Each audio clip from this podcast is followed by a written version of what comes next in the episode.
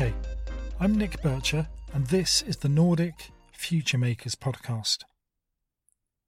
I recently recorded a conversation with Thomas Hellum from Norway's NRK TV channel, and he went into detail about slow TV.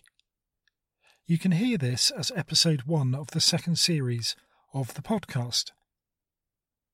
And this is some bonus content which lets you hear about some of the more technical elements and some of the kind of behind the scenes detail for slow TV productions. So, over the next 10 minutes, you'll hear about live broadcasting from a boat, coordinating with the Queen of Norway, and using drones in the Arctic. So, the Hurtigruten slow TV broadcast was live for five and a half days. I asked Thomas if he had a backup plan in case they lost the signal. And this is how they prepared for that, and this is what he said. We did have a backup plan because we transmitted from a satellite. We put up a new satellite transmitter on the boat. But obviously, when you are behind very high mountains, and especially in northern Norway, you lose contact with the satellite. So uh, there could be dropouts. So we started testing on the boat where we most likely would would get drop in, in signal. So we knew somehow that uh, behind that mountain we are we had a drop off in six minutes. Behind the other, it's uh, eleven minutes, and so on. So we could prepare for some archive material to show in the gap, and we also recorded a whole boat ride, five and a half days, and we moved the recording boat ride to our uh, to the main uh, to Oslo to the capital and to the uh, main control. So when when we experienced a drop in our signal, they switched to a recorded trip at the same place, but obviously not the same weather and uh, not uh, people uh, waving and everything, but but the same place. And we we put up a, a graphic saying that we have lost the signal Please be patient, and uh, we'll be back as soon as we can. So, yes, they kind of knew there would be breaks in the signal, and they had archive footage or a pre record of another journey ready to fill in the gaps. I was intrigued to know what the audience thought of this, and Thomas kind of shared his thoughts and shared their findings. Yes, and, and obviously there was some sometimes just drops that we, we didn't knew, and the audience, they kind of, I guess they kind of understood that this is this has never been done before, and it was kind of a, a tension or people waiting just for the signal to come back, and they could live with that. And normally a four minute dropout would be a catastrophe in TV production but uh, in in, the, in, this particular way of telling story, this was kind of part of the storytelling. Everybody knew, and and they were just waiting for the signal to come back again. Actually, the the on the list of new words in Norway that year was satellite shadow. Then I asked Thomas if people knew when the boat was coming, and how much of the interaction was pre-planned. This this uh, Hurtigruten has a has a long and uh, and very rich story in Norway, and many people along the coast are very tight related to the uh, Hurtigruten, to the ship, and to the history, and and they also exactly know where it goes and when it goes. Uh, so uh, when we did this live, people kind of knew that the boat was coming and knew where we were going to sail. So they they join in every harbor, on every along the coast. They, they stood people, and more and more so, people uh, waving and kind of participating in the program. And we knew nothing of that when we set off from from Bergen.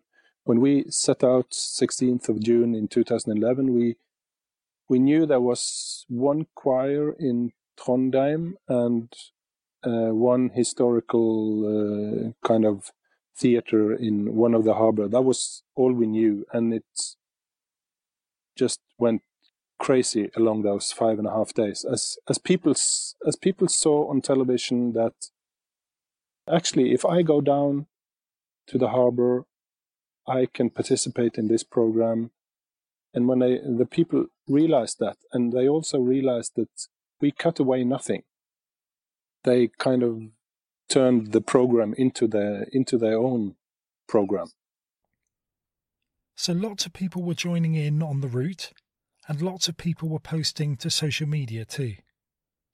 At one point, there was one tweet every six seconds. But I wanted Thomas to tell the story of how the Queen of Norway got involved. And this is how that happened. Yes, she was up north on an official job, and some people told us on social media, "Do you know that the Queen's ship is out sailing there and there?" And we didn't know, so we called the, the, the castle, Norwegian castle, and, and said that we are on a journey. Is it okay that we go by?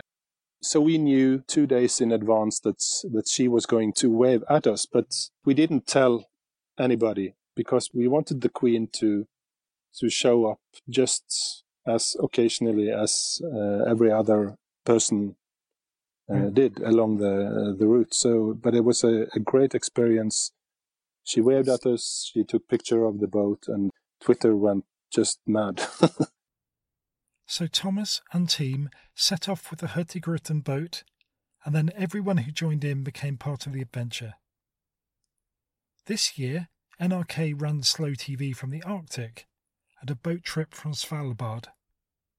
This was very different to the Hurtigruten, and I wanted him to tell me all about it especially about the drones and how they did the filming.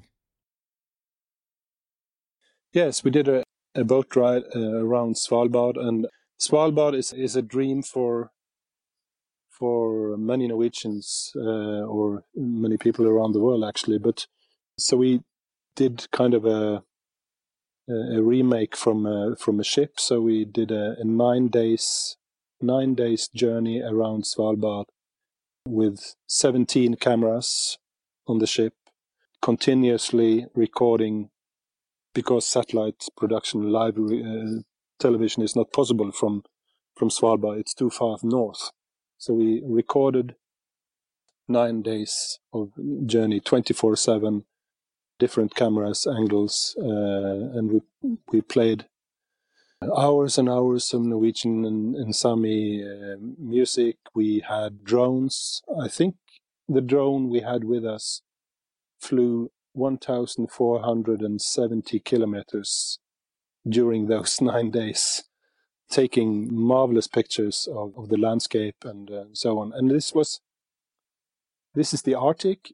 It's not happening much at all. It's it's just a, a stunning landscape, and so very little is happening.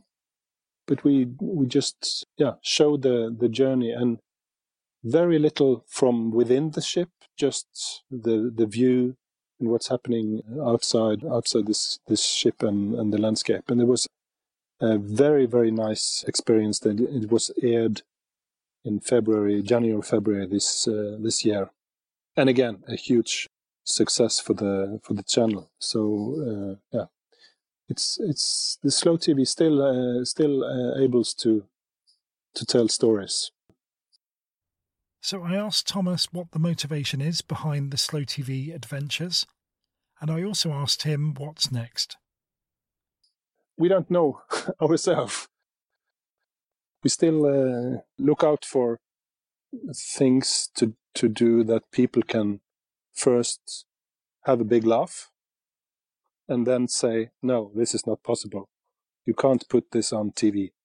And when people say so, then we say, ah, then it might be a good idea to put it up on TV. so, so we, we still, uh, motivation is still some, some laughter and, and some, uh, yeah, really to learn something about something.